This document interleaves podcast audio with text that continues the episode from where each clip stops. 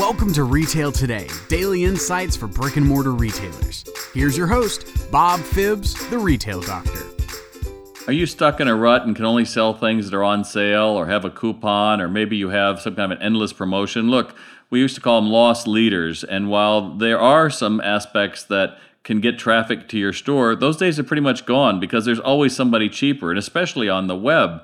What you want to do is to limit promotions and coupons because they damage your margins. And the more margins are punished, the less money you have to reward employees or to buy new stock or to fix up your store. So today I just want you to look at how many sales you've done, promotions, coupons, etc., and stop digging yourself deeper in debt.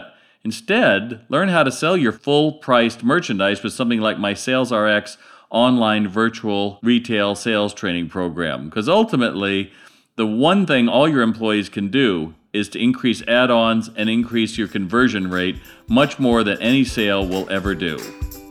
If you love what you heard on Retail today, connect with Bob by visiting retaildoc.com or send a message to bob at retaildoc.com. Thanks for listening.